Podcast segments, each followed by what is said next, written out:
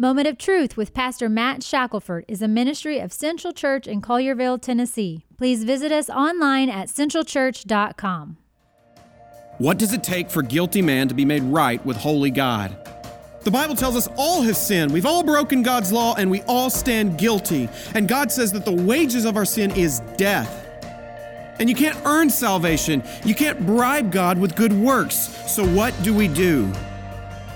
This is the truth. There's only one way to be made right with God, and it's a free gift. And the moment that you repent, the moment you place your faith that Jesus Christ has died on the cross for your sins, God will make you right with Him. He will wash you, He will make you white as snow. So, moment of truth today, what will you do with Jesus?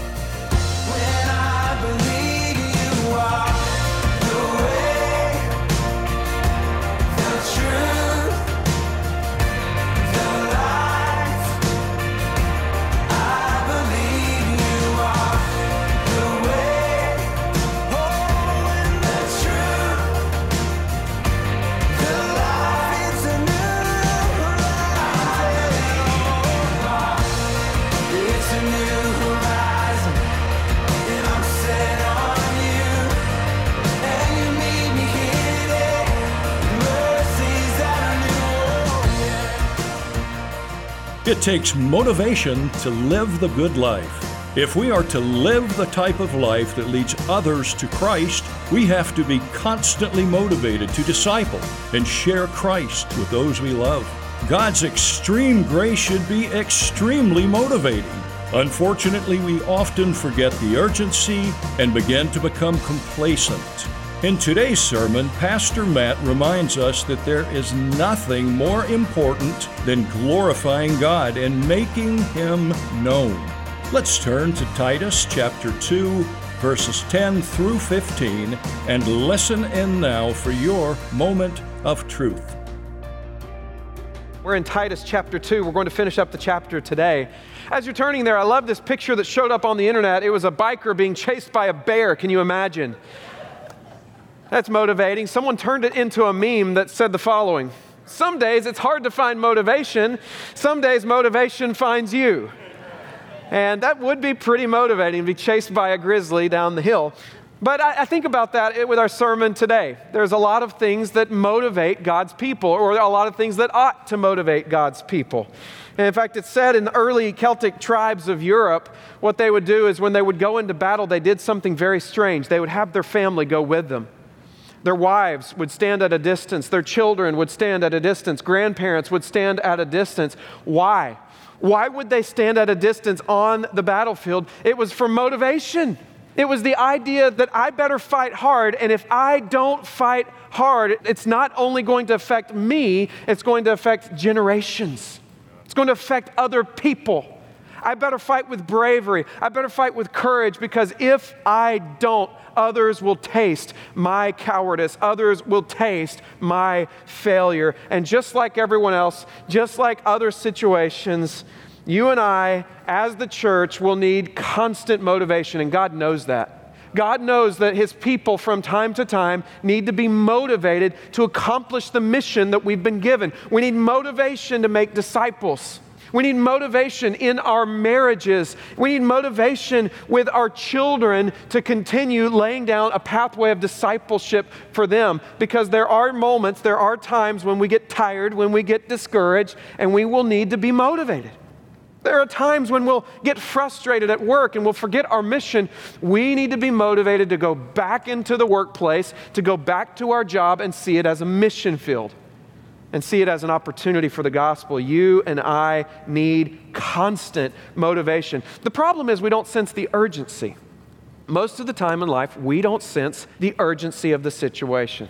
This past week, my wife and I got away. We went to North Carolina, a place called The Cove. We do this every year, and we do some hiking. And what we do is we sit around and we listen to sermons as well. And that's a great time. And it's one of the retreats my wife and I have done for a couple of years now. And I'm already signed up for next year. I think that's important for a pastor. Amen? I think you have so much stress, you sort of have to get recharged and be poured back into. And that's one of the things that I do from time to time. So we were there Monday, Tuesday, and Wednesday, just listening to sermons and walking. And the speaker was Al Mohler.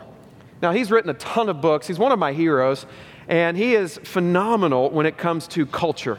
He kind of has his finger on the pulse of the culture of America. And I was just fascinated by something that he said that just really struck me and really motivated me towards the mission that we've been given. He said that because of the, the past weeks and months of COVID 19, the decline of the church in America has progressed at a rate that would have taken 10 years. He said eh, the, the church over in Europe, the church over in England, most of the cathedrals, most of the churches, many of them are just empty. They'll have 30 people meet on a Sunday. They'll have 40 people gather for worship, and that's a good sized church over in England because there is just falling away of the church. And he said this he said, uh, What took 10 years over in London to develop happened at a rapid pace through COVID 19 here in America. He said, Some people don't even miss church. Some people have got used to not going to church, and, and the cultural Christianity has kind of sort of come out. Some of those people will never come back to church. He said, We're worried about being exposed. Actually, COVID 19 indeed has exposed us, our fear, our lack of passion for the mission. He said, For many Christians in America, it's like we're living off the depleted resources of a previous generation. Now, what does that mean?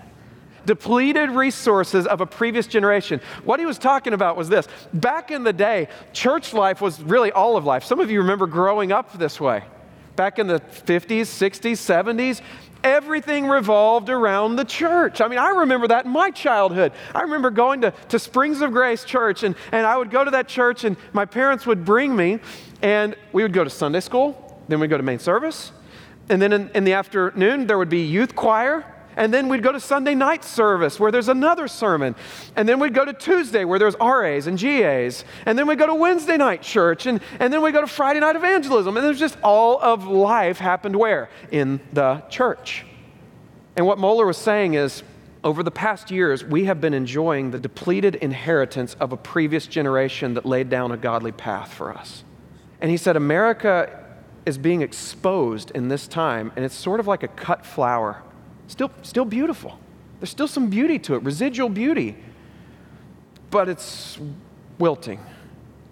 And a change is required from the current church if we're going to correct course, if we're going to maintain that beauty, change is required. We are going to have to get focused on our mission. We're going to have to stop fighting from within. We're going to have to stop complaining and we're going to have to stop doing some things that cause division. And we've got to get focused on the mission. And I listened and I just felt such motivation to come back and get focused.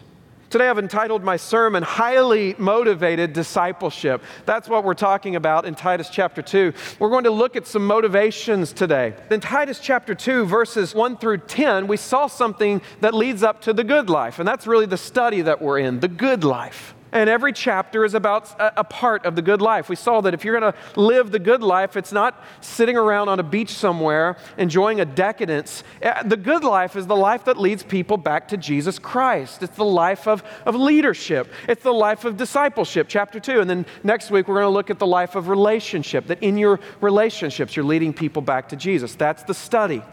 And today we're finishing chapter two on discipleship, but last week we included those five different groups of people on how you can lay down a life that others will pick it up and be discipled and enter into discipling relationship with Jesus Christ. The problem is you realize that even if you do your very best, even if you give it all that you have, it's almost like me coming here and saying, Do these things, and you say to yourself, I can't and I'm saying try harder.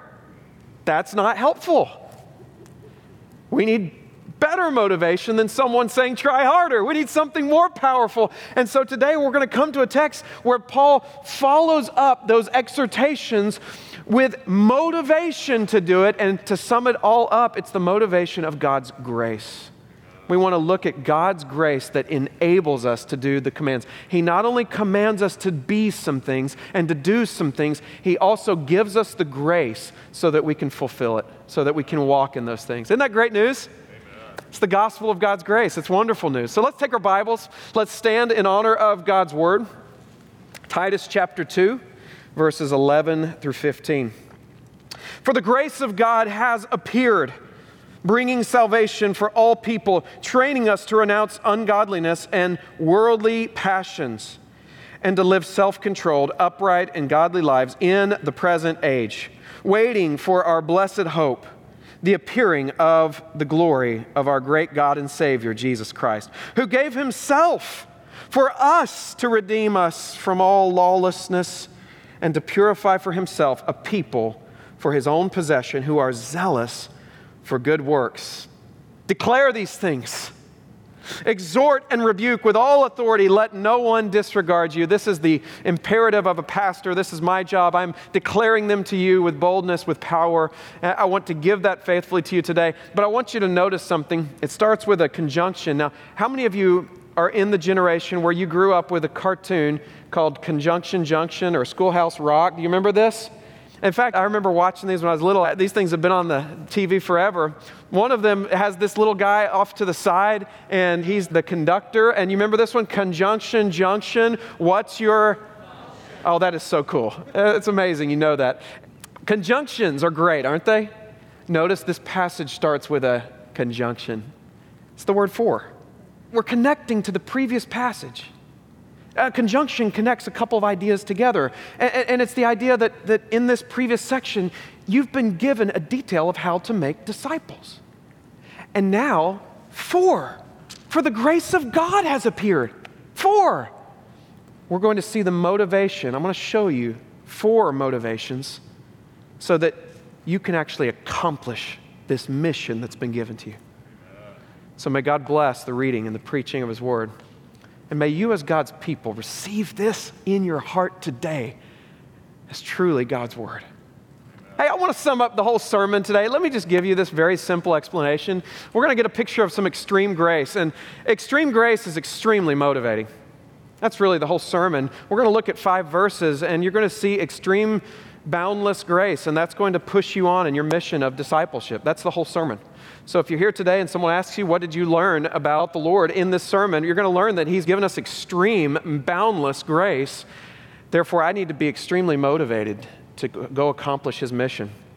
Let me give you four elements of His grace that motivate us. Number one, if you're taking notes, we need to be motivated by astonishing grace. This is amazing grace. This is astonishing grace. This is shocking grace. Notice in verse 11, that's where we see it first it's astonishing because it, it just appears. It shows up. It's almost like, ta da, it's here. It shows up when you don't expect it. The grace of God has appeared, bringing salvation for all people. It shows up. Uh, the word here, we'll see it a couple times in our passage, is the word epiphany. Have you ever had one of those moments where it's just like an epiphany strikes and it just shows up and you just remember something? Something comes to your mind. That's the word we're dealing with.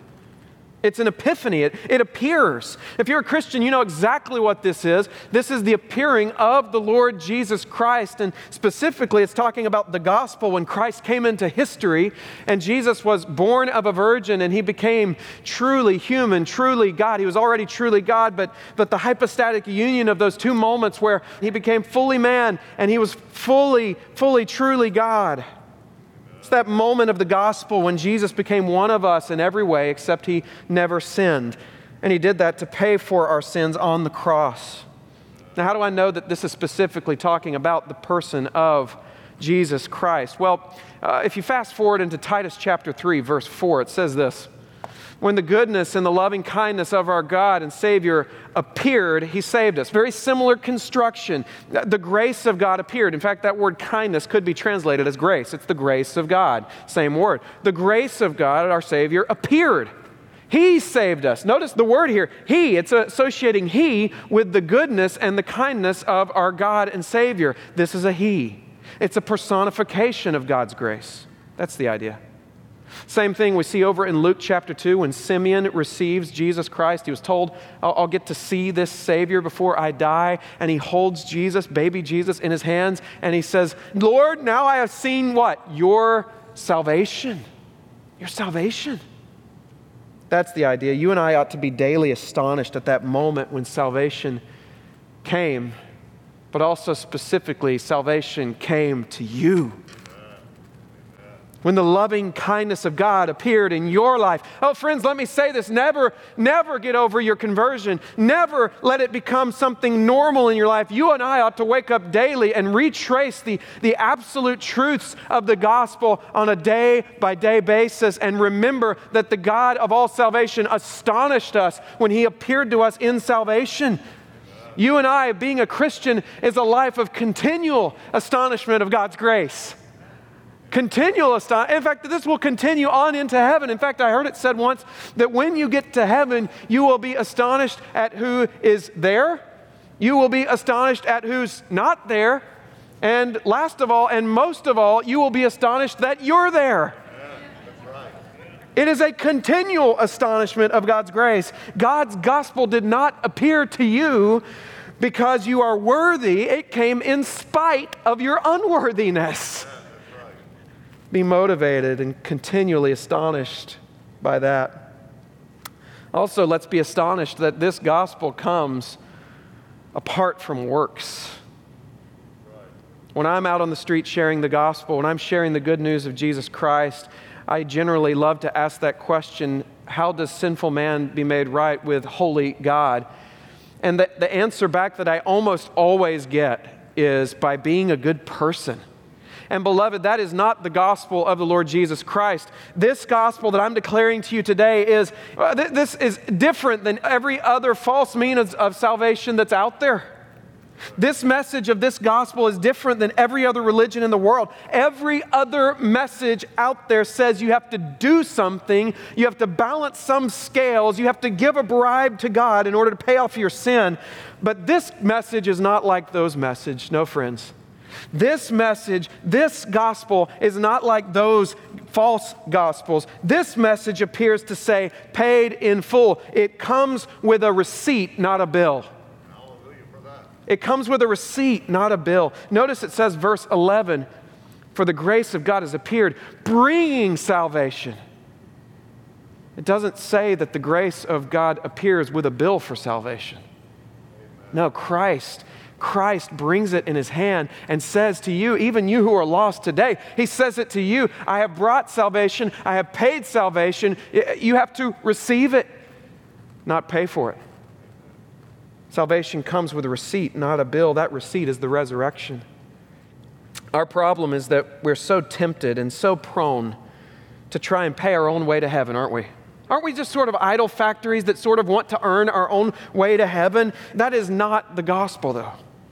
Uh, you see, works are a product of salvation, not the basis. You will never, ever, ever be good enough to earn salvation. Think about it this way in order to be right with God, you need a righteousness that is equal to God, and only Jesus can provide that righteousness. You and I need something alien, what the reformers called an alien righteousness, something apart from ourselves, something not found in ourselves all your works are like filthy rags. You need someone to give the offering, the sacrifice that God requires. And only God can do this. Only Jesus Christ can do this. Boy, we try though, don't we? Some of you may still be bound in that world where you're believing your goodness can merit some sort of favor to God, and that is not the gospel. It's interesting that how many of you remember the, uh, the old cake in a box? How many of you used this?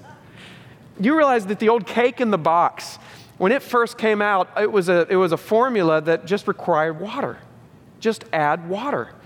And in the marketing world, it completely flopped when it was marketed to the, the rest of the United States. Didn't sell. But then they changed the formula.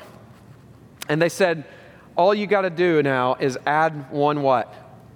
It's an egg. Everybody knows that. You add one egg. They changed the formula, add an egg, and you know what happened? They flew off the shelves. Everybody bought these things. And what I think that, that that sort of exposes in humanity is our propensity to want to do something, to add something. I want to feel like I'm doing something feel like I'm adding a work to, to mean it. But here's the truth God will never change his formula for salvation. And the Bible tells us that his formula for salvation is apart from works. It is that old hymn that we used to sing Nothing in my hand I bring, only to thy cross I cling. And dear friend, if you are far from God and you are foul, you need to fly to his fountain where you can be washed by him. Titus 3:5 tells us his recipe for salvation. Oh, just let this wash over you. Look at it. He saved us how? Not because of works, if there's any questions in the room. This is done not by works done by us in righteousness, but according to his own mercy. And friends, the only hope for all humanity is that God would come and offer his son for salvation. He has done that in his appearing. It's a great story that comes out of Hollywood. Kevin Bacon was telling a story about his six year old son. Apparently, he took him to that movie Footloose. And after it was over, his six year old son looked up at his dad and said, Dad, that part where you were swinging from the rafters in that old building, that was amazing. How'd you do that? And he said, Son, I, I um, actually, I didn't do it. Actually, that was a stunt double. Dad, what's a stunt double? Well, a stunt double is someone who does what I, I can't do. He dresses up like me and he does the thing I, I can't do. Oh. And little six year old face walks away, kind of puzzled by that. Comes back a little while later and says, Dad, how about that other part? You remember that part when you, when you were dancing on the, the bar and, and you did like a backflip or something? How'd you do that? S- son, uh, again, that was a gymnastics double. I, he did it for me. What's a gymnastics double? It's someone who dresses in, in my clothes and, and he does what I can't do and, and he does it and I, I you know, that's what happened. Oh. And he goes away, still puzzled, little six year old look on his face, kind of wondering what's going on.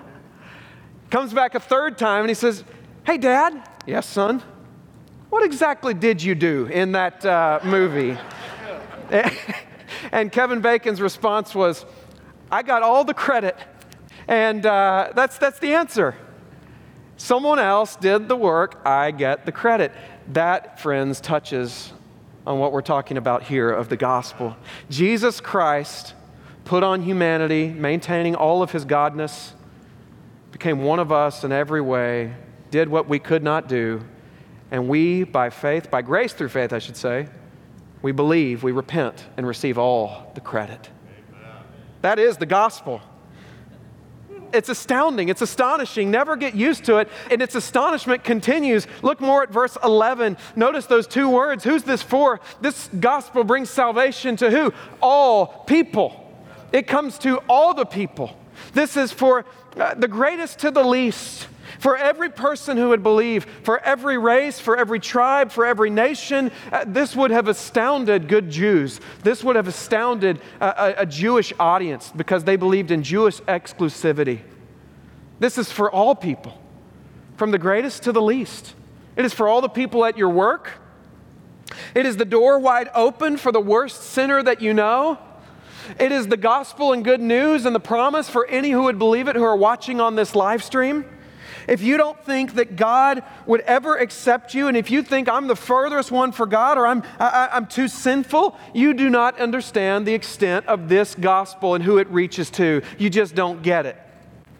Erwin Lutzer said it so well. He said, There's more grace in God's heart than there is sin in your past. Amen? Another quote Richard Sibbes said, There's more mercy in Jesus than there is sin in you. Amen? The mercy of God is far reaching. The mercy of God goes to all people. The mercy of God is inexhaustible grace for you.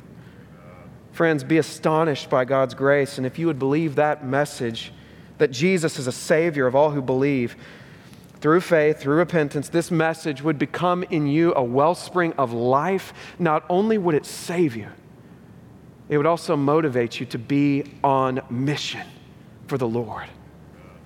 Friends, the grace of God is astonishing. It would fuel in your life a lifetime of astonishment. It would well up inside of you for all eternity, and it would never cease to be astonishing for you if you would believe it. You would be continually and always astonished by God's grace that has come to you in the person of Jesus Christ. Rehearse it, believe it, be astonished by it, and that's what fuels our discipleship. Amen. We trust that today's message has been a challenge and an encouragement to you. Jesus tells us that truth always demands a response, so he calls us to be doers of his word, not hearers only. So, this is your moment of truth How is God calling you to respond? If you would like to watch or listen to this message, please visit online at centralchurch.com. We'd also like to meet you in person. Worship with us at 9 or 11 a.m. every Sunday at Central Church. If you're unable to attend in person, we also have services streaming live where you can engage and chat with other believers throughout the service. Visit centralchurch.com/live to find out more. If you would like to donate to support this program and God's Word being sent out, please mail a gift or you can call us at 866 Truth TN and someone will be standing by to receive your credit card donation. We are located at 2005 Winchester Boulevard in Collierville, Tennessee. We can't wait to explore God's truths with you next week.